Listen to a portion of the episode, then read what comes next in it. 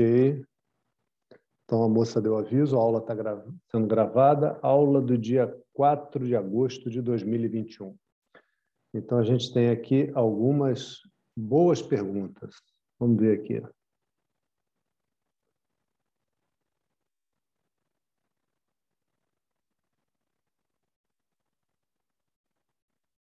Lucas, a tua pergunta do Atma foi respondida? A que veio antes daquela outra? Essa não, mas durante não. a não diretamente, né? Ah, então vamos ver, vamos ver aqui. Tá. Pergunta 136 do Lucas. O Atman é aquilo que não pode ser visto, que não aparece como um objeto, e tampouco pode ser exemplificado, pois, pois todos os exemplos são falhos. São falhos porque todos os exemplos que a gente puder dar vão ser de coisas sobre as quais a gente pode falar. Né? Os exemplos serão de objetos do mundo. O Atman é a prameia. Sendo assim, o Atman não pode ser entendido por meio da mente e nem do intelecto, pois ambos têm em sua natureza a objetificação e estão ligados diretamente ao sujeito. Então, isso é verdade. O entendimento é diferente de todos os objetos do mundo, mas pode entender. Vou ler até o final da pergunta, aí a gente volta a esse ponto. Apesar disso, que já não tem apesar, né? aqui já, já não está certo, se ainda assim tentasse exemplificar o Atma, sabendo que todos os exemplos são falhos, posso dizer que o Atma é a felicidade que sentimos quando olhamos para o céu pela manhã e dizemos: que dia bonito! Que a mesma felicidade quando acordamos ao lado de uma pessoa querida, que é a mesma felicidade quando acordamos ao lado de uma pessoa querida, ou então quando ganhamos uma promoção no trabalho. Que é a mesma felicidade quando meditamos pela manhã, essa felicidade que sentimos é a mesma que os colegas da turma sentem, pois ela é única. Essa felicidade não é diferente para nenhum de nós, pois ela é o Atman. Está correto? Está quase. Ok. Então vamos lá. Duas coisas. Né? Primeiro, a, a, a parte anterior. Fala, Frederico. Boa noite. Boa noite, Fernando. Meu pai querido. Então, uh, existe um elemento a ser colocado nessa construção, existe um, um grão de sal, como se diz, que é o seguinte: por que, que a gente pode entender que o Atman, que a gente é o Atman, mesmo o Atman sendo a prameia?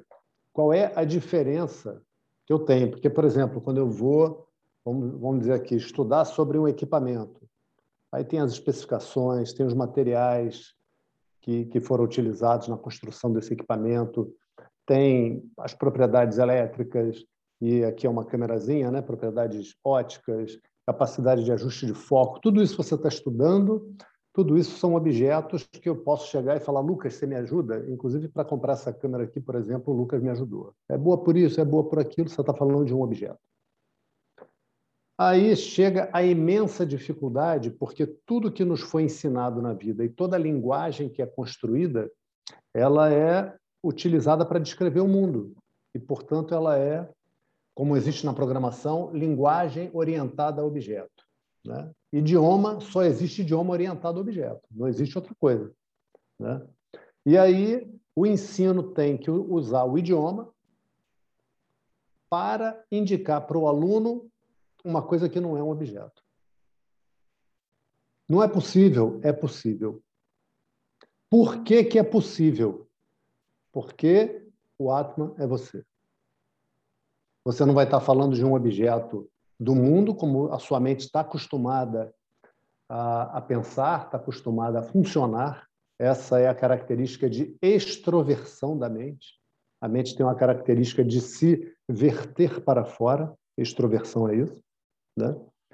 Agora, você vai se tornar mais introspectivo para ter esse, esse entendimento. Uma das disciplinas que a pessoa vai, em algum momento, abraçar vai ser a meditação. E o ensino vai estar falando sobre você. Não vai estar falando sobre algo que você tem que imaginar. Não vai falar sobre algo que você tem que ouvir uma descrição impossível. Não, vai estar falando sobre você. Só que vai estar falando de uma maneira que vai ser uma maneira aonde tudo aquilo que você imaginar que é você vai ser destruído. Todas essas noções vão ser destruídas. Porque não pode ser. Não pode ser. Né? Por isso também que ninguém pode falar mal de mim. Vocês estão me chamando de careca, vocês estão me chamando de boquerroto, ou seja lá do que for. Estão falando da personalidade, estão falando daquilo que podem ver, não estão falando de mim. Esse processo é um salto de reconstrução da identidade. Ok? Então, sim, graças a Deus dá para entender, porque senão a gente estava num beco sem saída, e nós não estamos num beco sem saída. Tá? E aí depois o Lucas coloca na pergunta o seguinte: essa alegria é o Atman. Então, ok, no, num primeiro momento a gente diz assim: essa alegria é o Atman. Agora, tem um detalhezinho. Né? Tem um detalhezinho. Essa alegria, na verdade, é uma alegria que a gente percebe. Né? Então, vocês vão ver nas aulas para trás que foi dito também que essa alegria é o reflexo do Atman na mente. Ou seja, quando a mente, a gente não vai entrar nesse assunto aqui, tem um momento da Gita que é, as características, em termos de gunas, as características de, de, constituição do universo, e não do universo inteiro, né, mas das ações e tal, das emoções, dos desejos, essas características são estudadas. E quando a mente assume a característica sátrica, ou seja, quando a mente está limpa, relaxada, serena, quando ela não está agitada por emoções violentas, por desejos violentos, não está apavorada, não está morta de desejo, quando a mente está tranquila, o que acontece é uma experiência de paz e felicidade, que vem de você. Olha o que é dito. Agora a gente está examinando mais o que é dito, porque surge a dúvida, a dúvida abre uma porta. Né? Essa mente foi inundada por você, pela felicidade que é você. Então você tem uma experiência. Por isso tem duas palavras próximas. Essa essa felicidade ela vai ser chamada de ananda, que é a felicidade que você experiencia. E o Atman, ele é ananta. Não que não seja uma anta, fazendo uma brincadeirinha em português, né? Ananta não terá limite. Ele é ilimitado. E repara, todas as nossas experiências de infelicidade são experiências de limitação. Em que sentido? No sentido de que está acontecendo alguma coisa que me coloca um limite. Um limite no quê? No meu desejo, na minha expectativa. Ok? Certo? Estou explicando rapidamente, achando que essas coisas a gente já viu. Tá? Ok, Lucas? Ficou, ficou ok? Então, veja, a felicidade vai ser igual em todos? Sim.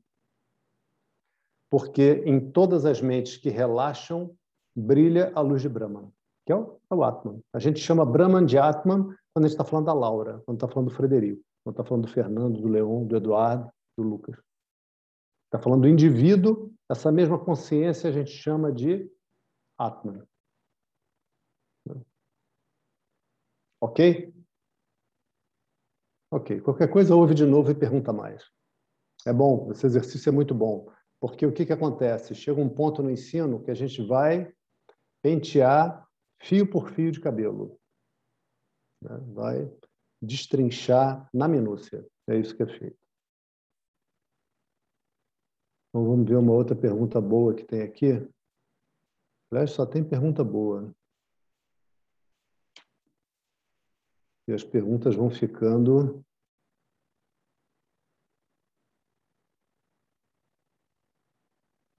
Pergunta 139, da Flávia. Bota assim: na aula 67, você mencionou que abandono não é um sentimento. E realmente não é mas fiquei com caraminholas me futucando. Se percebemos o mundo através de nossas próprias experiências vividas, quando se sofre por abandono, por exemplo, na infância, por negligência dos responsáveis, levamos esta bagagem e isso pode trazer o sentimento de medo ou insegurança. Seriam estes causados pela ignorância de não se ver e não se reconhecer como um indivíduo que já é felicidade, amor e paz? Sim, sim, mas também com grão de sal. Como o estudo nos mostra o caminho de seguir, mesmo existindo este medo? Como o estudo explica o abandono e como lidar com ele? Grata por tudo. Maravilha. Então, pergunta sensacional. É, vamos recordar algumas coisas que falamos desses assuntos. Deixa eu melhorar aqui a minha organização. Acho que eu vou ter que pegar o, o óculos. Peraí. Não, não vou ter. Então, olha só. Uh, quando isso foi. Na, na aula 67, foi agora, recente, né? Abandono não é um sentimento. Então, o que, que acontece? Isso é uma disciplina à parte que, se Deus quiser, a gente vai estudar, que é a comunicação emocional, e também chamada de comunicação yogi.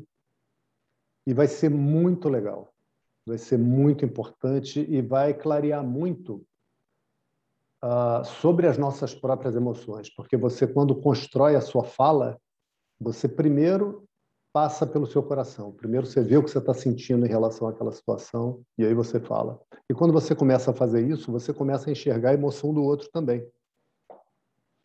Né? Ok. Aí é, é, são várias aulas desse assunto e é apaixonante, garanto para vocês. Né? Então, tem hora que a pessoa fala assim, vamos dizer, é, a, a, esposa vai fazer um curso de um final de semana lá do trabalho dela. Vamos dizer que ela seja dentista e tem um congresso de um final de semana. E aí o marido fica em casa. Né? E aí, quando ela volta do congresso, ele fala assim: me senti abandonado. Essa frase é uma frase que ela é utilizada para fazer a outra pessoa se sentir mal. Ela não é uma frase boa, ela não é uma frase verdadeira. Por quê? Por isso que a Flávia colocou na pergunta que eu falei. Porque sentir-se abandonado não existe. Não existe a emoção de sentimento de abandono. Não existe essa emoção. Existe um julgamento. O cara está dizendo o seguinte: você, ao invés de ficar aqui comigo, a gente podia ver filme, podia comer pizza, podia fazer pipoca, podia passear na praia. Vamos imaginar, né? Estou imaginando aqui um, um, marido que queria fazer essas coisas. Que às vezes o cara quer que a mulher cozinhe para ele, está acostumado que, que ela cuide da casa, não, não, esse cara queria coisas românticas, queria coisas carinhosas, companhia.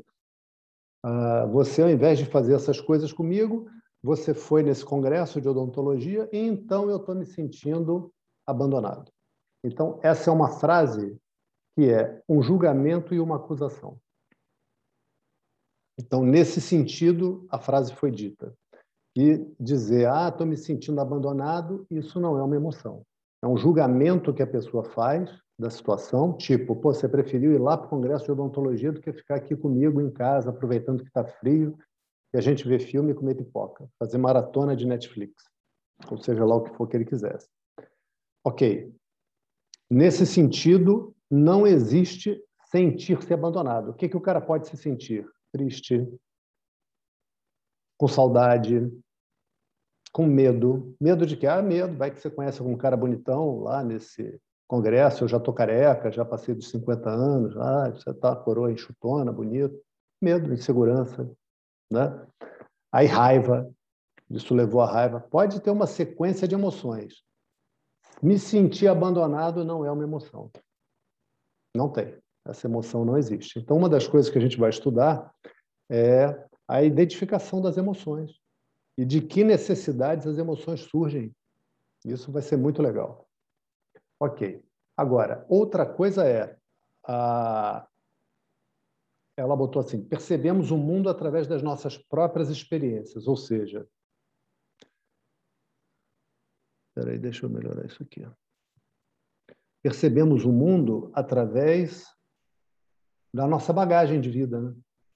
Então, por exemplo, no, no, exemplo que ela coloca na pergunta, a pessoa que sofreu abandono na infância, vamos dizer, a pessoa que ah, o pai foi embora, ou que os pais faleceram, né? essa pessoa vai ter uma dor gravada da infância. A gente chegou a ver isso. Né? Esse vai ser um tópico muito importante, já foi muito importante, a gente já chegou a olhar. Agora, à medida que a gente avança no estudo, com consistência no estudo, os tópicos voltam e a gente pode olhar outras coisas com mais bagagem que a gente adquiriu. Então, o que acontece é que, principalmente quando a gente é muito pequeno e a gente vive essas experiências, essa dor fica gravada. Esse é um mecanismo da mente da informação, porque o aspecto emocional, ele, vamos dizer assim, ele entra em funcionamento antes do aspecto intelectual da mente. Porque o intelecto ele depende de um desenvolvimento, ele depende de educação, de exemplo, ele depende de viver muito mais experiências. Aí eu vou adquirir o intelecto. O intelecto é um grau superior para eu tomar decisão. Mas enquanto eu não tenho intelecto formado como uma criança, como é que eu vou formar decisão? Como é que eu vou tomar decisão? Baseado nas minhas emoções. Então a mente tem a capacidade de criar emoções fortes, fortes. Então a criança vamos dizer assim, entre aspas, decide com base nessas emoções. E essas emoções, dependendo das situações que a pessoa estiver vivendo, essas emoções são muito difíceis, são muito marcantes e ficam gravadas. Como essas emoções são dolorosas, a mente tem um outro mecanismo, que é empurrar essas emoções para o corpo causal, que também é referido hoje como o subconsciente. E aí, quando você tem situações que são reconhecidas como semelhantes àquela, essas emoções gravadas voltam à superfície da mente, ou seja, você sente aquilo. Então, a pessoa que sofreu, por exemplo, como na pergunta, né, o abandono por parte dos pais, ou o pai que foi embora, ou a mãe que abandonou de alguma maneira, quando tem outras situações que se assemelham àquilo, ela sente aquelas emoções de novo. Sente aquelas emoções de novo. Tudo aquilo ela vive de novo. Ok. Como. Aí, ah, deixa eu ver aqui a pergunta. É, seriam essas emoções causadas pela ignorância de não se ver, de não se reconhecer como um indivíduo, que já é felicidade, que já é amor e paz? Veja, não, não seria causado, não, Flávio de todos. Né? Essas emoções ficam gravadas lá pelo que a gente viveu na nossa infância. E olha, todo ser humano tem trauma de infância. Todo ser humano tem trauma de infância. Vou falar um pouco sobre isso, eu sei que já estamos avançando no tempo, mas é que o pessoal faz perguntas tão boas e que são tão úteis. Né? E é aula já, isso já é aula. Então, a, nós como crianças, pequenininho, imagina lá o nenenzinho. Nenenzinho humano, bebê humano é completamente dependente. Completamente dependente. O pai e a mãe são Ishvara. São Deus. São aqueles de quem vem o sustento, o cuidado, todas as providências para que o bebê se desenvolva, de quem vem o carinho, o toque, é aquele que, quando o bebê chora, pega no colo e ele sente aquele calor. É quando o bebê sente alguma coisa que ele não sabe o que é, que ele não sabe descrever, que ele não sabe falar, e ele chora. É aquela pessoa que vem tentar entender o que está acontecendo. Se é uma fralda, se está com febre, se está nascendo um dente, se bateu em alguma coisa, se está engolindo alguma coisa que não era para engolir, algum brinquedinho, alguma coisa. Então, o pai e a mãe são Ishvara. E o pai e a mãe não são Ishvara, de fato. São Ishvara, mas, quando eu digo não são Ishvara, são falíveis, são limitados, têm seus conflitos, têm suas, seus traumas, têm suas infelicidades, têm suas emoções que eles não sabem lidar, têm suas frustrações de vida, têm suas incompetências, como todos nós. Como todos nós. E aí, quando essas, esses aspectos começam a surgir para uma criança que está vendo aqueles adultos como Ishvara, há trauma. Às vezes, Coisas pequenas, como a criança chorar, como está com fome, está com medo, e a mãe mandar deitar e ficar lá e não ir. Você tem que dormir porque está na hora. Porque a mãe também está cansada, que a mãe agora quer tomar um banho, quer comer alguma coisa, quer dormir, e é hora da criança se acostumar e chegou o momento dela dormir, por exemplo. Então, um fato como esse é o suficiente para deixar gravado na mente daquela criança uma dor muito profunda. Ok. Sem falar outras coisas. Tem criança pequenininha que já sofreu violência sexual, que sofreu espancamento, né? que sofreu medo muito grande, por exemplo, já viu a casa ser assaltada e viu o pai ser agredido, a mãe ser agredida, ou coisas piores que eu não vou nem falar aqui. Então, tudo isso fica lá. Aí, a pergunta da, da Flávia. A dor, então, é causada pela ignorância? Não. A dor é causada pela experiência. Pela experiência dolorosa quando a gente é muito pequeno. Isso fica com todos. E, na palavra de Buda, que eu gosto muito, isso nos faz todos irmãos. Você pode estar falando com quem for. Você pode estar falando com o Swami Dayananda. Você pode estar falando com Bill Gates. Pode estar falando com o Papa. Você pode estar falando com um bandidão. Todo mundo tem dor. A dor nos torna todos irmãos. O difícil que acontece é aonde que é, qual é o papel da ignorância nisso? O papel da ignorância é pegar essa dor e multiplicar por mil. Como a dor é multiplicada por mil pela ignorância quando eu estou identificado com meu corpo e minha mente. E eu digo, essa dor sou eu. Isso, esse monte de sofrimento sou eu e eu não gosto de ser isso. Em resumo, quando eu estou nesse grau de ignorância da identidade, que é o grau fundamental da humanidade, eu estou num profundo descontentamento uma profunda insatisfação comigo. O que o ensino vai fazer é mostrar o seguinte: veja, você é Brahma. Você é esse que está conhecendo a dor. Você é esse que sabe que a dor está aí. Você é esse que tem experiência de dor. Você não é. Como observador, você é livre de tudo que você observa. Você é livre da dor. Com a evolução do processo de estudo, isso vai ficando mais claro e mais natural. E essa identificação esse dizer, cara, eu sou isso e eu não gosto do que eu sou, isso vai se diluindo, isso vai sendo erodido, sabe? Sabe o, o, o vento que vai soprando um castelo de areia? Vai soprando, vai soprando, vai soprando, vai soprando e vai saindo aquilo, vai saindo, entendeu? Então, vai chegar um momento em que eu vou dizer para vocês de mim, eu tenho dor. Eu vou dizer mais para vocês, eu tenho muita dor. E está tudo bem, sabe por quê? Porque no meu peito tem lugar para tudo. Tem lugar para uma criança sofrida também. Tem lugar para uma criança que não sabia o que fazer também. De vez em quando essa criança vem e eu não fico rezando para ela ir embora, e eu não fico praguejando contra mim. Ao contrário, eu sento e curto. E lembro o herói que eu fui de passar pelas coisas que eu passei. Como criança, sem saber o que pensar, sem saber o que pensar, sem você ter para quem falar, porque muitas vezes você está sozinho. Né? Sem me achar uma porcaria. Né?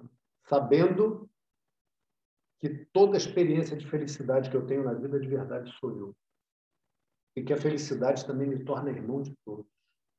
Mas, por enquanto, a dor é muito mais comum. Né? conclui assim: como o estudo explica o abandono e como lidar com ele. Né? Então, como, por que, que uma pessoa pequenininha, dois anos de idade, é abandonada, por exemplo? Tá. Tá. Nesse universo não tem nada acontecendo ao acaso. Aí a pessoa fala assim, puxa, eu fui uma porcaria na outra encarnação. Olha, é uma maneira de dizer. É melhor não dizer. Já que é uma maneira, vamos escolher outras maneiras. Porque o karma não vem para nos castigar. Ele não é um aspecto, vamos dizer assim, de um sistema penal divino. Ele é um aspecto de um sistema educacional. porque tem situações que realmente a gente vive aquela situação com dor. E essa dor nos movimenta no sentido de sair daquela situação. Então, por exemplo, vocês estão aqui agora estudando. Graças a Deus. Graças. Como lidar com essa sensação? Primeiro, veja a sua história de vida. Em algum ponto, gente, da nossa jornada, a gente vai ter que fazer as pazes com a nossa história de vida, sabe? Se o marido foi embora, se teve um filho que brigou comigo, se minha mãe batia, se meu pai batia, se eu não consegui ter o sucesso material que eu almejava. A gente vê, né? A gente está numa sociedade onde o que passa na, na propaganda é só o cara que ganha muito dinheiro, a mulher que ganha muito dinheiro, o cara que é bonito, a mulher que é bonita, né? Então, em algum momento, eu vou ter que fazer as pazes e ver que eu nasci exatamente onde eu tinha que nascer. Passei pelas experiências que eu precisava passar e hoje eu estou aqui estudando. Porque, de verdade, o que importa é ser feliz. O que eu quero é muito simples. Eu quero só ser feliz e viver bem. Sabe? Isso não precisa ser com luxo. De verdade, eu, eu pessoalmente, luxo até não quero. Conforto, sim. Uma casa boa, luxo, cara eu não fico confortável. Né? Eu admiro umas colegas que vêm para aula que bebem água em taça. Acho incrível aquilo. O, o luxo, né, cara? O, o, a finesse, né? não é para todos. Eu não faço questão, está tudo bem. Está tudo bem. Então, a gente quer viver bem. Para viver bem, a gente precisa de entendimento. A aula de hoje é sobre isso. Tá? Por isso que eu também queria responder essa pergunta, porque eu já introduzi a aula de hoje. A gente quer viver bem. E para isso a gente precisa de uma mente capaz de viver bem. Vamos lá, vamos lá.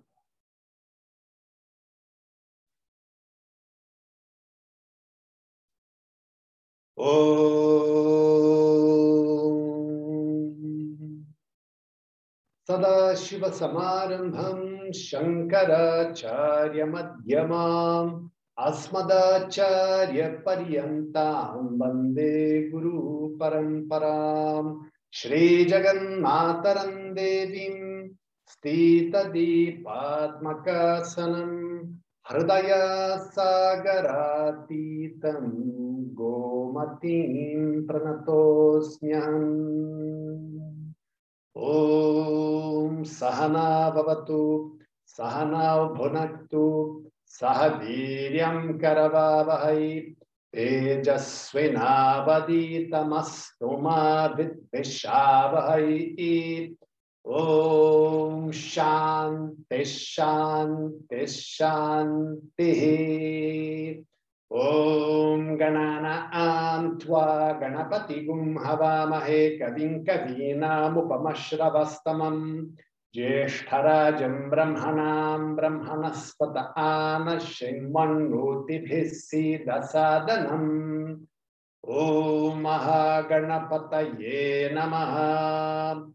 ॐ सरस्वती नमस्तुभ्यां भारते कामरूपिणी विद्यारम्भं करिष्यामि सिद्धिर्भवतु मे सदा।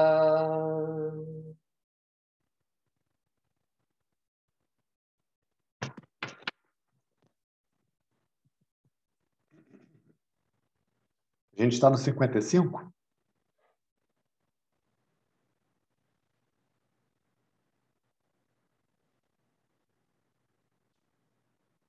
Isso, 55. Tá? Ok, então vamos lá. Vou fazer o seguinte, gente. Vou tirar esse negócio. Meu filho, viu? Botei lá o, o aviso no grupo. Obrigado pelas manifestações, pelo carinho. Nós fomos lá aquele dia. Hoje, graças a Deus, sem chuvas e trovoadas, né? Então, sem levar susto. Deixa eu fazer aqui, peraí. Agora sim. Então, a situação é que Krishna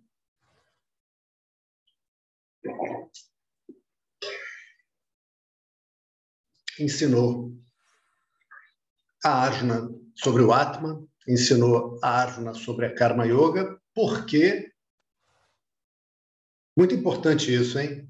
Pergunta valendo mil rúpias. Por que, que Krishna ensinou para Arjuna?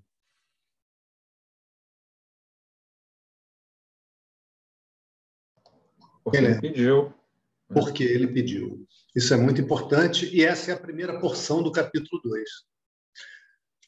É o processo em que Arjuna chega e finalmente pede. Que Krishna podia ter ensinado para o irmão de Arjuna, que era muito mais famoso, que era considerado o virtuoso. Um dos nomes dele, de Yudhishthira, era Dharmaputra, o filho do Dharma. Né? Mas ele não pediu. Então, essa é a primeira porção. A segunda porção é, havendo Arjuna pedido o ensino, Krishna dá um ensino. E Krishna dá um ensino sobre o Atma. E aí é igual bater com um pé de cabra na cabeça da criatura. É uma pancada. Quando a gente ouve aquilo pela primeira vez, a gente pensa, cara, não vai dar para mim. Eu, pelo menos, pensei. Né? E aí, provavelmente, Arjuna também pensou, e Krishna, sabendo disso, falou: agora veja, Arjuna, para entender isso que eu falei, é necessário ter a mente qualificada. Sem a mente qualificada, não vai. É igual você tentar plantar uma semente de jaca no Canadá. Não vai vingar. Não vai vingar. Ok.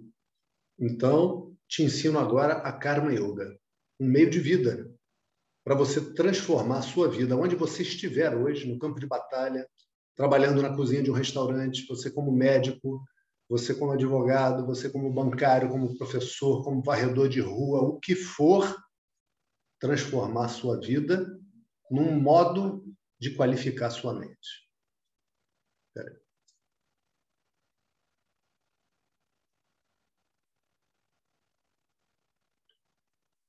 Num modo de qualificar sua mente. Né? Porque senão, imagina, imagina se o ensino fosse para aqueles que largassem tudo, que largassem a mulher, largassem os filhos, largassem o trabalho, imagina. Não, não, não, não. Você não vai largar tua mulher, você não vai largar teus filhos, você não vai largar teu trabalho, você não vai largar coisa nenhuma. Mas você vai colocar um chip. Você vai colocar o chip da Karma Yoga e vai qualificar a tua mente. Então, a porção do Atman a gente pode chamar de Jnana Yoga. É o conhecimento. A parte mais alta do conhecimento é o conhecimento do Atman. A Karma Yoga não deixa de ser Jnana Yoga também, mas ela não fala exatamente sobre o ser. Ela fala sobre um estilo de vida que vai trazer a qualificação necessariamente para que a mente possa apreciar o ensino. Finalmente, essas, essas porções, a, a, a rendição de Arjuna, Arjuna Sharanagati, ou seja, quando ele diz, olha, eu me entrego a você, me ensina aí o que eu preciso, que eu não sei nem direito, pedir o que eu preciso. Né? É a primeira porção. Que está ali para a gente ver que é necessário fazer esse pedido, que é necessário a pessoa fazer o exame de que, cara, eu não estou dando jeito na minha vida. Né?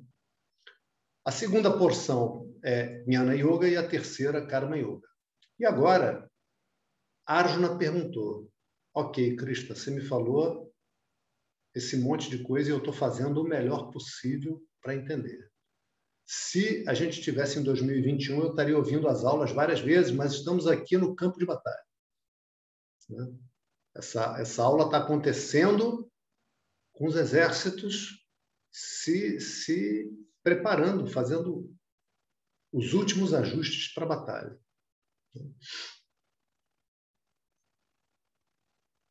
Ok. Aí Arjuna perguntou, né? Qual a descrição daquela pessoa cujo conhecimento é firme?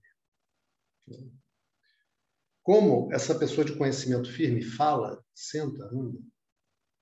É uma pergunta que tem uma forma que pode ser estranha, mas a pergunta de Arjuna é muito pertinente, porque ele está dizendo o seguinte: vem cá, como é que vai ser a vida dessa pessoa? Porque no momento a minha vida aqui está em frangalhos. Eu estou um fiapo de homem. Eu sou aqui um príncipe um guerreiro, um comandante de um exército, e há momentos atrás eu não conseguia ficar de pé. Eu não conseguia segurar o arco na mão. Eu não conseguia falar mais. Eu tremia. Eu fiquei coberto de suor. Eu chorava. Ou seja, qual é a situação da pessoa que está recebendo essas palavras de Cristo? Uma pessoa que está no furacão emocional. Uma pessoa que está pisoteada por uma manada. Acho que todo mundo aqui já se sentiu alguma vez assim na vida, pelo menos uma vez. Que aconteceu uma coisa que foi tão pesada, que foi tão difícil, que foi tão destruidora, que era como se tivesse tido um estouro de boiada e a gente tivesse sido ali pisoteado. Né? Esse é Arjuna. Então, Arjuna está perguntando o seguinte: vem cá. Qual é o fruto que eu vou receber para viver a minha vida? Qual é o fruto que eu vou receber para viver a vida naquela parte que mais dói? Que é justamente a minha resposta emocional às situações da vida. Né? Porque a gente vê, por exemplo, o exemplo que a gente já viu aqui no curso: tem uma empresa ou, falando até a verdade, tem lá o meu trabalho. As pessoas estão arrancando as calças pela cabeça. Ontem a gente teve uma reunião que era para durar duas horas, durou três. E eu fiquei, é, recebi até mensagem do colega dizendo assim: Eduardo está se divertindo, porque eu via as colegas que eram minhas subordinadas, que eu tinha que ir de capacete para a reunião, agora é outra chefe, é outra chefe que descobriu ontem que ela precisa ir de capacete para a reunião. Só não precisa porque é pela internet agora, né? se fosse pessoalmente, tinha que ir de capacete e de escudo. Né? E perguntar aí você, está apavorado? Eu falei, não, estou cansado. Apavorado, achando que aquilo vai tirar minha felicidade, eu não estou. Né? Ou seja, o que, que faz uma situação ser ruim ou ser boa? A situação é ruim quando ela ameaça a minha felicidade. E a situação é boa quando eu acho que naquela situação eu vou ser feliz. Imagina, já vou dizer que é brincadeira, mas imaginem que eu chegasse assim e falasse: gente, vocês não sabem o que aconteceu. Entrou um aluno novo no curso e é um cara muito bacana e ele já tomou a seguinte providência. A gente em agosto, eu tenho férias agora em agosto, vou ter uns dias de férias. Nós vamos ter um camp, a gente vai poder se reunir.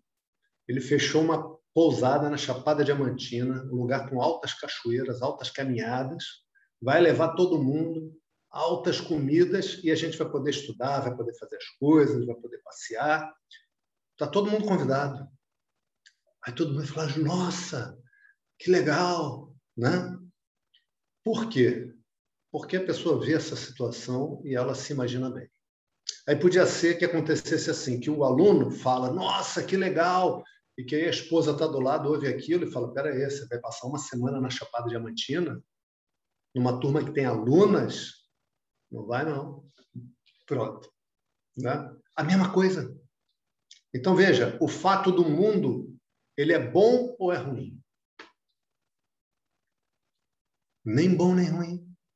O fato do mundo é apenas o fato do mundo. Né? O conteúdo da mente a expectativa em relação àquilo é que me coloca na posição de achar aquilo bom ou achar aquilo ruim. Né? Então, Arjuna pergunta, Krishna, como esse ensino vai mudar minha vida? Essa foi a pergunta. Né? A gente está detido nessa pergunta aqui já. Bom, a última aula acabou não tendo, né? O último dia, vamos dizer assim. Porque essa pergunta é muito importante porque ele está tratando aqui do fruto do ensino. E Krishna agora vai falar sobre o fruto do ensino. E Krishna começa dando um verso que vai ser referência para a gente durante muito, durante muito tempo, não, durante até o fim da vida. Outras referências virão, essa nunca mais vai sair. Onde Krishna diz, Arjuna, o Senhor Krishna falou, né? Shri Bhagavan Vajja,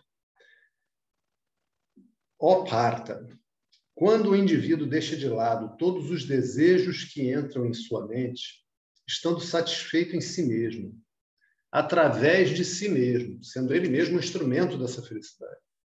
Então é dito que seu conhecimento é firme.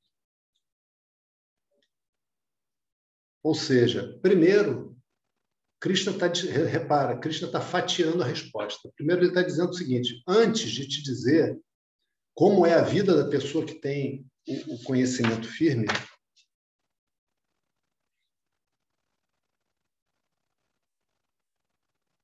porque Arjuna perguntou lá do Stitadhi, ou seja, aquela pessoa que tem o intelecto firme. Firme em quê? Firme no conhecimento.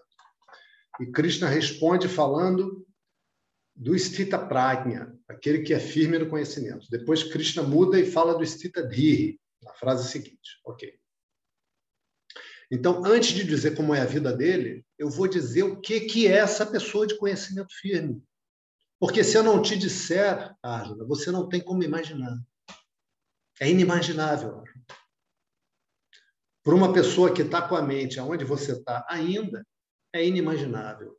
E aqui entre nós, as cerimônias do professor de vez em quando futucar as dores, as presunções, a vaidade do aluno, essa fase já está superada, né, Arjuna? Porque o professor precisa fazer isso. Se você não foi embora, você está aqui. Então você está aguentando e eu fico muito feliz você estar tá aguentando. Porque todos esses apegos que a gente tem a essa falsa identidade serão bombardeados pelo ensino. Isso é necessário. Ah, vai doer, vai, vai doer, mas é necessário. Né? Então, a descrição da pessoa de conhecimento precisa ser dada para ti. Você precisa examinar, porque você sozinho não vai concluir. Porque a base que você tem para pensar é a tua experiência de vida, que é vivida a partir da ignorância. Não tem como. Então eu preciso te dizer que esse homem, essa mulher, essa pessoa que é firme no conhecimento, a diferença dela para você não vai ser no que ela vai fazer.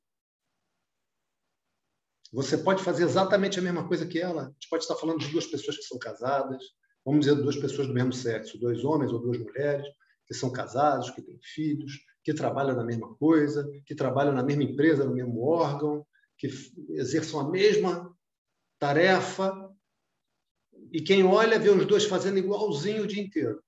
Tudo igualzinho. Mas um é muito diferente do outro, porque a diferença não está na ação que é feita. A diferença está que essa pessoa de conhecimento firme se conheceu como sendo já diferente do corpo e da mente. A ideia, a afirmação de que eu sou careca falante sumiu da mente da pessoa. A afirmação de que eu sou esse cara que nasceu na cidade tal, filho de fulano, filha de ciclana, com 1,81m de altura e tal, e assim, e assado, com essa história de vida, a afirmação esse sou eu, as mazelas desse cara são as minhas mazelas, as imperfeições desse cara são as minhas imperfeições, as falhas desse cara são as minhas falhas. Essa noção sumiu da mente dessa pessoa. Quando fala eu, eu sustento o universo todo. Todo esse universo existe em mim. Que é verdade, de verdade é isso. De verdade é isso. E essa pessoa é feliz em si mesma, por si mesma. Essa pessoa não está mais feliz porque, cara, você não sabe o que aconteceu. Liguei para aquela mulher, chamei ela para sair comigo e ela vai sair. Aí o amigo fala: Cara, que legal, você estava tão interessado nela e realmente ela é tão bacana. Veja, os exemplos são dados não para dizer que nada disso é tolice, não para dizer livre-se da sua mulher, livre do seu marido. Não, se agarra na tua mulher, se agarra no teu marido e cuida muito bem. Né? Cuida muito bem. Agora, agora eu serei feliz por causa disso, é a pessoa jogar na frente dela uma armadilha e meter o pé. Sabe aquela armadilha de desenho animado? Aquele negócio que usam para pegar pé de urso, pé de. Deve ter de vários tamanhos aquilo, né? Sabem do que eu estou falando? Aquela, aquela armadilha. No momento que eu digo, por causa disso serei feliz, eu estou afirmando a minha ignorância. Mais do que afirmar minha ignorância, eu estou dando o passo seguinte. Eu estou vivendo a partir da minha ignorância. E enquanto a ignorância está presente, isso é inevitável. E é inevitável que a pessoa pense nesses termos. Por isso que Krishna precisa dizer para Arjuna, Arjuna, não é nada disso. O Stita Pragna, o Stita Dhihi, é aquele que sabe que eu sou felicidade. E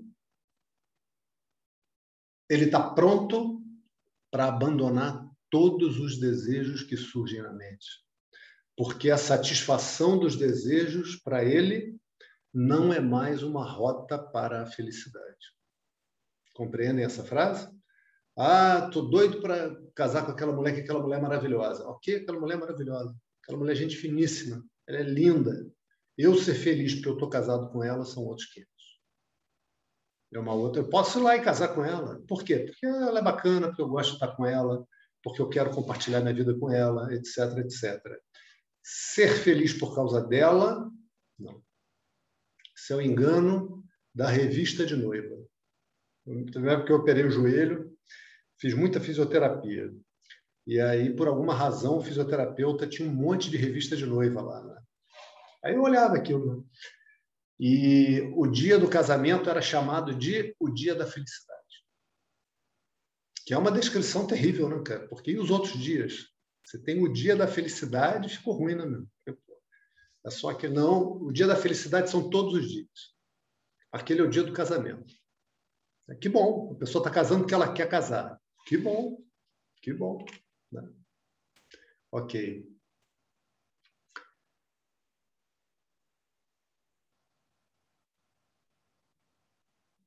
O Cita Pragna, essa pessoa que é firme no conhecimento, vai ter desejo. Olha o que Krishna está dizendo. Acho que é até aqui que nós fomos na, na aula que antecedeu. Né? Vai ter desejo, por quê? Porque Ishvara nos abençoa com desejos. Ishvara nos dá direção à vida. Repara, o desejo dá direção à vida. E não tem nada de errado com o desejo. Eu pude ir para a Índia estudar com Swami Dayananda. Posso estudar com o professor Jonas. Vocês podem estudar comigo porque essas pessoas têm vontade de dar aula. Tem um desejo. Ninguém é obrigado. Tem um desejo. Né? Quando o desejo se torna um problema? Quando o desejo vem junto com o apego. Né? O apego, a gente viu lá atrás, está na origem disso que recebe o nome de Sansara. O Sansara, a gente pode dizer, ele é um estilo de vida. É um estilo de sofredor. Né? Assim como tem um estilo musical chamado de sofrência. Só vai cantar música de sofrimento. Né? Já chega a ser meio choroso o negócio. Sansara é um estilo de vida com sofrência. É um estilo de vida onde a pessoa tem o desejo e acredita, eu tenho que realizar esse desejo para ser feliz. Eu tenho que casar com essa mulher. Essa mulher tem que ser minha. Minha, cara, imagina como a mulher vai ser tua mesmo. Mesmo ser casado com ela, a mulher vai passar a maior parte do tempo fazendo as coisas dela. Trabalhando, cuidando dos filhos, comendo, dormindo. Em alguns momentos, ela pode decidir ser sua mulher. Em alguns momentos durante o dia. Assim como o homem, em alguns momentos durante o dia, pode decidir fazer o papel do homem daquela mulher. Né? De marido, de companheiro e tal. Aí você diz que a mulher vai ser tua, cara, tá mal parado. Esse negócio está mal parado. Está mal parado. Ok? Né?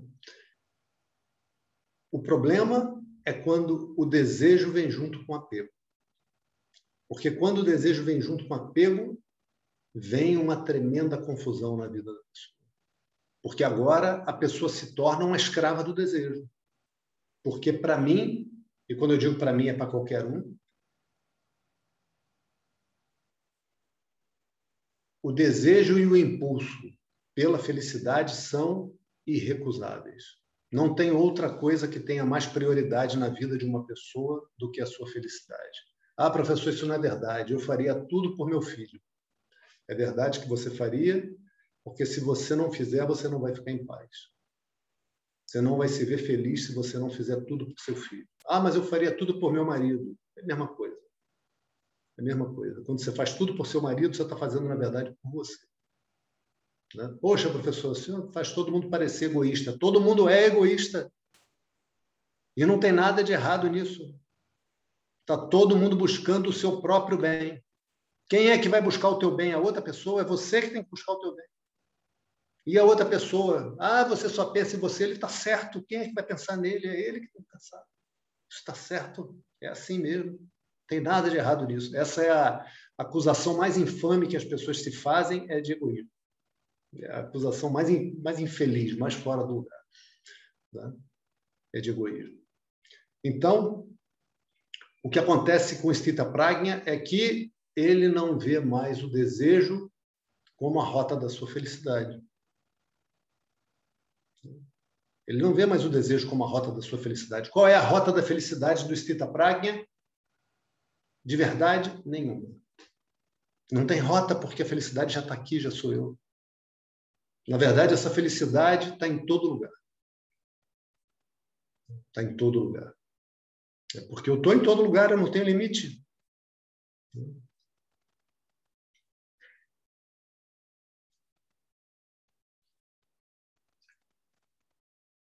Então, é, é, é, salutar que a gente limpe algumas noções sobre o desejo. A gente acha que o desejo em si é ruim e o desejo não é ruim. O desejo dá vontade de fazer coisas na vida que dão colorido à vida. Então, quando eu falei, gente, imagina se entrasse o aluno e a gente fosse passar uma semana na numa pousada maneiríssima lá no coração da Chapada Diamantina. Aí ter gente que ia falar, lá tem cobra, ah, então não quero não. Tá bom, essa pessoa não curte mato, tem pessoa que não gosta de mato de jeito nenhum. Eu adoro mato. Né? Vontade, te dá vontade de ir. Né? O desejo se torna um problema quando ele se torna escravizante. Porque quando a pessoa não se vê feliz sem conseguir agarrar aquilo, ela está escravizada. Ela não tem alternativa a não ser tentar alcançar aquele objeto. Inclusive no, no processo, passando a perna em quem for, se isso for necessário. Ou seja, o Dharma vai para o brejo, que é o que a gente vê na nossa sociedade. Né? Uma vez que a pessoa identifique algo como fonte de felicidade, não é mais negociável. Eu tenho que ter aquilo. A minha vida vai em direção a ter aquilo. Essa não é a situação do Sita Pragna, porque sendo feliz, ele age no mundo a partir da sua felicidade. Cheio de desejo de dar aula, de fazer ashram, de fazer isso, de fazer aquilo, de conhecer lugares bonitos, de comer comida boa, por que não? Qual o problema? E se não tiver comida nenhuma? Então é porque Ishvara quer que a gente faça jejum. Né? Ou seja, assim como o desejo está lá, ele joga o desejo fora com a maior naturalidade. Com a maior naturalidade. Porque a felicidade não está ali. Então, todo desejo é jogável fora, vamos dizer assim. Não sei se existe uma palavra, não me lembro de uma palavra para isso. Todo desejo é descartável. Ah, Todo desejo é descartável. Tá? Alguns ele vai viver. E se começar a não dar certo, paciência, deixa para lá. Tentamos. Tentamos aqui oferecer, vamos dizer, oferecemos aula de comunicação yoga. Podia, as pessoas podiam indicar seus amigos, parentes, vai começar do zero. Três interessados, tá bom, vamos ver, vamos dar aula para esses três. Ok? Ok. Então, o Stita Pragna não está ajoelhado sob o peso dos desejos. Não está. Está livre dos desejos. Tem os desejos. Livre. Livre. Então vamos lá, 56. Esse que está livre dos desejos é o Sita Pragna. Krishna está descrevendo o Sita Pragna para poder agora falar para Arjuna como é que é a vida dele. Porque Arjuna, quando perguntou, não passou pela cabeça de Arjuna que fosse isso. Né? Porque, vou falar mais um pouco sobre isso aqui. Ah, tem muita fantasia espiritual, muita fantasia. Né? Então, eu me lembro de uma vez que eu participava de um grupo de estudos, de uma fraternidade e tal, aí as pessoas estavam conversando, eu não estudava Vedanta na época, mas surgiu a pergunta: o que você quer? E as pessoas foram falando.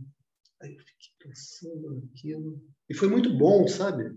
foi muito bom porque eu fiz um silêncio, sabe, interno e, e, e deixei vir assim o que eu queria, o que, que meu coração mais queria, né?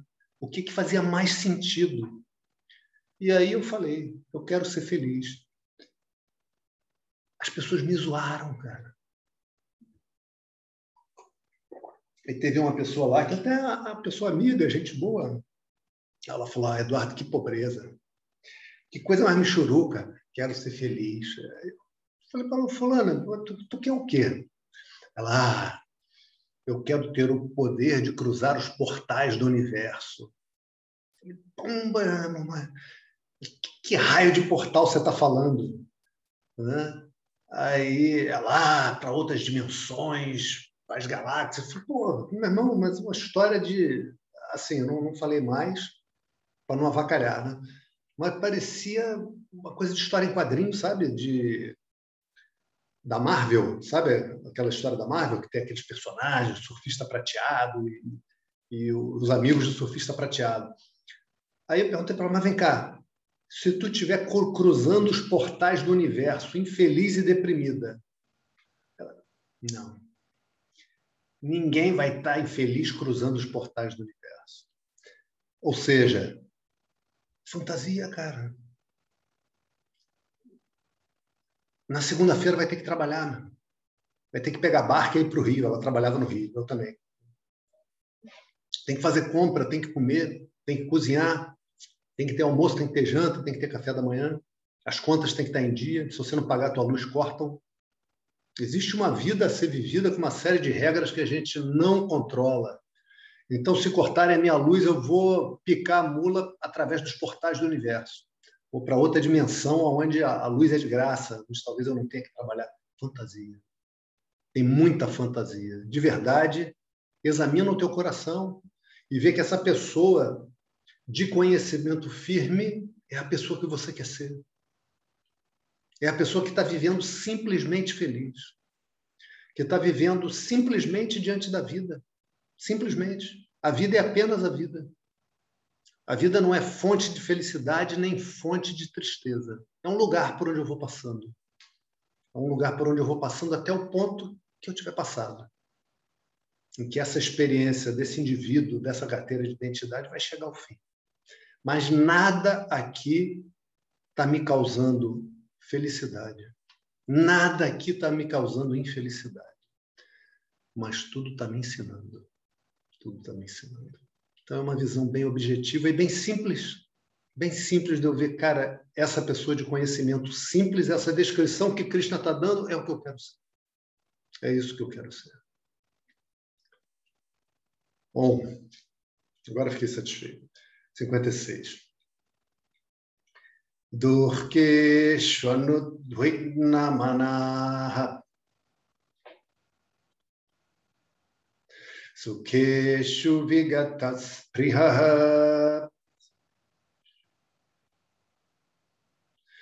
वीतरागमयक्रोधः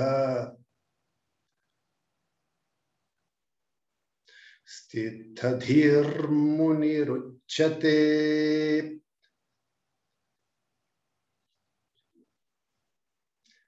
Agora Krishna vai dizer da vida do cara. Primeiro ele falou, primeiro, Arjuna, vou te dizer então quem é essa pessoa de conhecimento firme, porque pelo resto da tua pergunta eu estou vendo que você não está entendendo. Perguntar tá como o cara senta. Né? Mas Krishna é mais fofinho do que eu. 56, então. Aquela pessoa isenta de desejo, de medo e de raiva, livre de sede por prazeres, não afetada por situações adversas, e cujo conhecimento é firme, essa pessoa é chamada de sábia. Ah, então ele está agora começando a falar mais da vida dessa pessoa. Né? Ainda vai falar mais, outros versos. Então, a primeira coisa que a gente vai pegar é que essa pessoa não é afetada por situações adversas, ou seja, o mestre vive situações adversas. Né? A, a, imensa maioria dos professores, tanto nas escrituras, nas escrituras todos, imensa maioria não, 100%, são casados. Ou seja, o que, que acontecia com os caras? Recebia visita da sogra, meu. Eu adoro essa brincadeira. É, é implicância minha com as mulheres, mas é, eu não resisto. Né? A gente vai estudar depois, se Deus quiser, uh, o livro tem mais de um livro, né? mas tem um específico que eu tenho em mente, em que fala da estruturação do karma. E explica como é que acontece, por exemplo, o nascimento da pessoa. A pessoa vem e uh, recebe um corpo para viver, recebe uma família onde ela vai crescer, né? e recebe as condições ideais para o aprendizado que ela precisa ter. Esse karma que gera o nascimento é chamado de prarabdha karma. É como se você recebesse assim um, um, um roteiro, um estoque de karma que você vai viver. E a pessoa alcança o conhecimento e esse karma não acaba. Porque esse karma está na formação do corpo. Está gravado, na, ele vem do corpo causal e vem até o corpo físico. Inclusive determina as doenças que a pessoa vai ter, uma série de experiências que a pessoa vai ter. E a gente vê os mestres, por exemplo, passando situações difíceis. Né? A gente vê os mestres passando situações de saúde, de família, às vezes a situação material, financeira, tudo isso acontece. Né? Então, esse mestre ele não é afetado por situações adversas. Ou seja, por que, que ele não é afetado por situações adversas?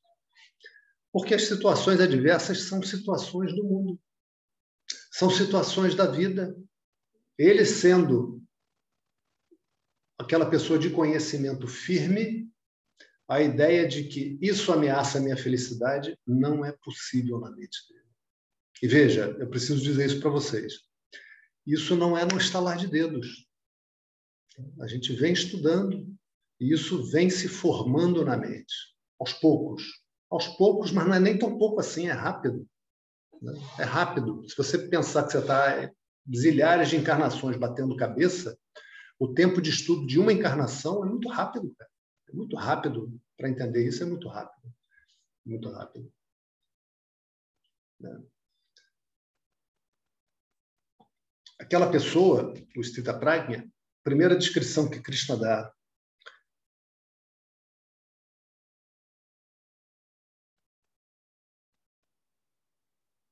isento de desejo, de medo e de raiva. Veja, isento de desejo, a gente já viu, não quer dizer não ter desejo. Né? Inclusive, a palavra que tem aqui não é desejo, era aga, é isento de apego, mas tudo bem. A tradução, a professora optou por usar essa palavra na tradução. Vou usar as duas. Aquela pessoa, sábio, ele é isento de desejo com apego. Ou seja, ele é isento daquele desejo que a pessoa coloca na mente como sendo a fonte da felicidade. Aquele desejo inegociável, ele é isento. Tá? Agora, Krishna faz um exame de Arjuna. Veja, Arjuna, veja o teu caso. Você falou para mim ainda agora que há pouco você estava caído no chão chorando, tremendo, os cabelos arrepiados, coberto de suor, com uma dor tão intensa, com uma infelicidade tão profunda, um desespero tão arraigado, uma exaustão mental tão profunda que você não sabia o que fazer. Graças a mim, graças a mim, pelo menos uma coisa você soube fazer, muito importante: pedir ajuda. E quando a gente pede bem ajuda, a gente pede a quem tem para dar. Porque pedir para quem não tem para dar também não adianta. Né? Pedir para quem não tem para dar, a gente não recebe. E nessa situação que você estava, Krishna, Arjuna, Krishna diz, você tinha um desejo. Um desejo de que aquela situação aonde você estava não estivesse acontecendo. Porque era uma situação tão ruim, tão dolorosa e tão difícil que não tinha alternativa boa. Na é verdade? Você ficar e lutar, você ou vai ser morto ou vai matar seus parentes. Você fugir, você vai viver em desonra, em vergonha, vai envergonhar a tua família para sempre. Qual alternativa dessas é boa? Nenhuma delas. Qual delas é talvez a melhorzinha? Ou, como a gente diz aqui coloquialmente, a menos pior, a menos ruim? Difícil dizer. Né? E o que, que acontecia, Arjuna? Você procurava uma saída. Você procurava criar uma alternativa que te garantisse um desejo. Que desejo? De viver feliz com a tua família. A mesma família que quer te matar, a mesma família que está te traindo, que está te enganando, que está mentindo. Com essa mesma família, com tudo isso, você ainda os ama. Você ainda os ama, com tudo isso. E você quer uma maneira de manter isso. Ou seja, esse desejo você não consegue lançar fora da tua mente. Esse desejo não é um desejo descartável. Não é um desejo dispensável da mente. Porque você não se vê feliz sem aquelas pessoas. E o nome disso é raga, apego. Por que, que a pessoa se agarra naquilo? Porque sem isso eu não serei feliz. O Stita Pragya não tem isso, Arjuna.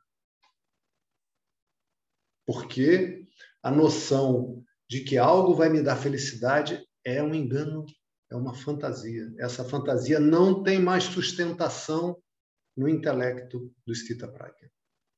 Com tudo que ele já estudou, com tudo que ele já meditou, com todas as dúvidas que ele já teve, com todo o empenho que ele teve em clarear seu intelecto, essa noção não cabe mais na mente dele, não tem lugar mais. E o que, que acontece quando vem esse desejo fortíssimo? Vem medo. Por quê? Porque talvez eu não consiga. E se eu não conseguir, o que, que vai acontecer comigo? Vou viver infeliz e miserável. É isso que vai acontecer.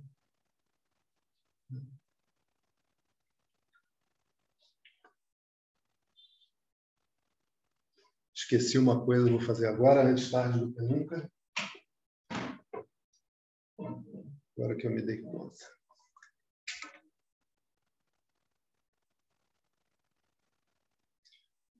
Só para lembrar vocês que esse corpo vai morrer.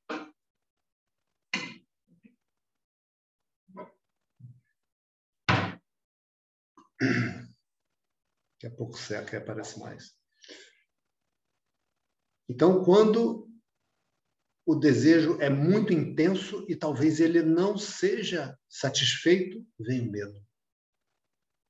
Vem o medo porque aí eu me vejo infeliz. E quando o desejo é satisfeito, o medo também vem.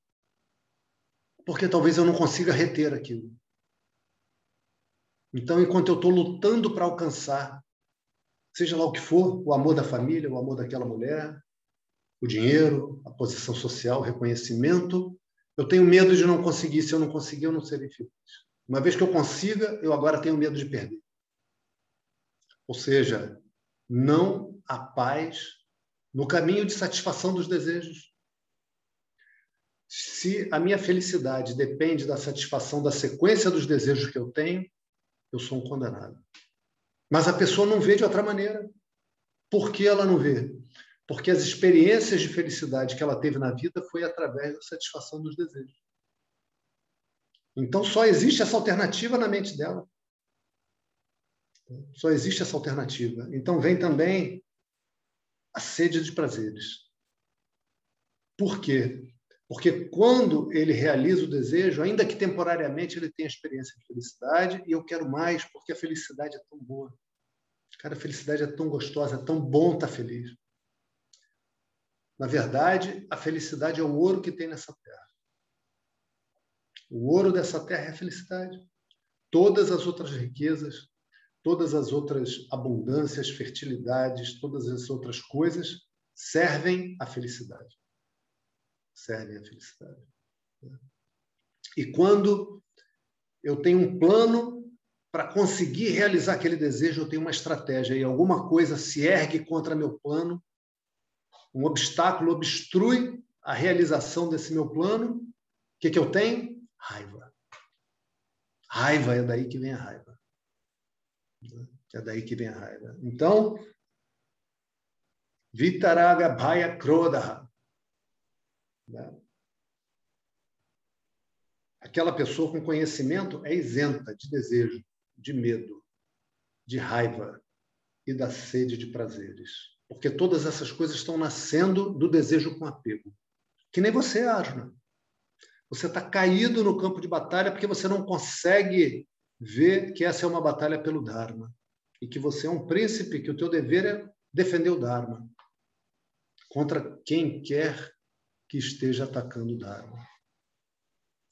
Só que você não consegue se ver feliz sem essas pessoas.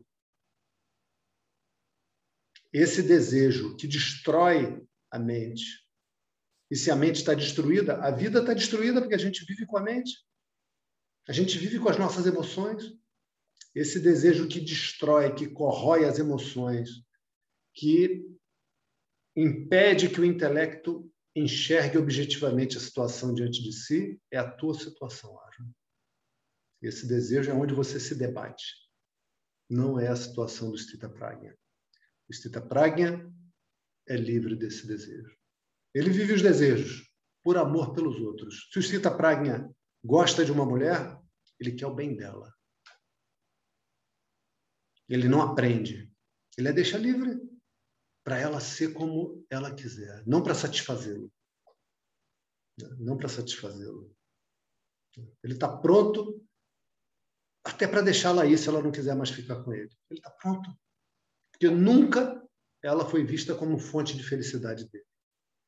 Nunca ele jogou sobre ela um monte de cobrança um monte de acusação. Não. Né? Quando a pessoa faz isso, isso não é amor, isso é apego.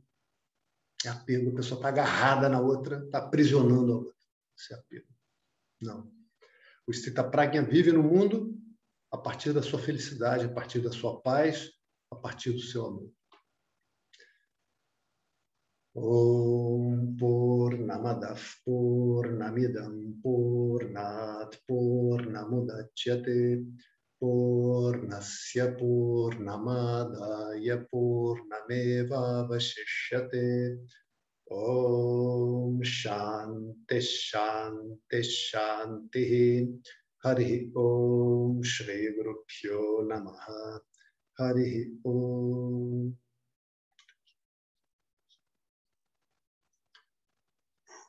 Ok, queridos.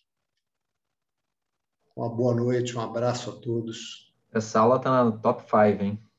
Top 5. É, é, porque vai clareando mais. Boa.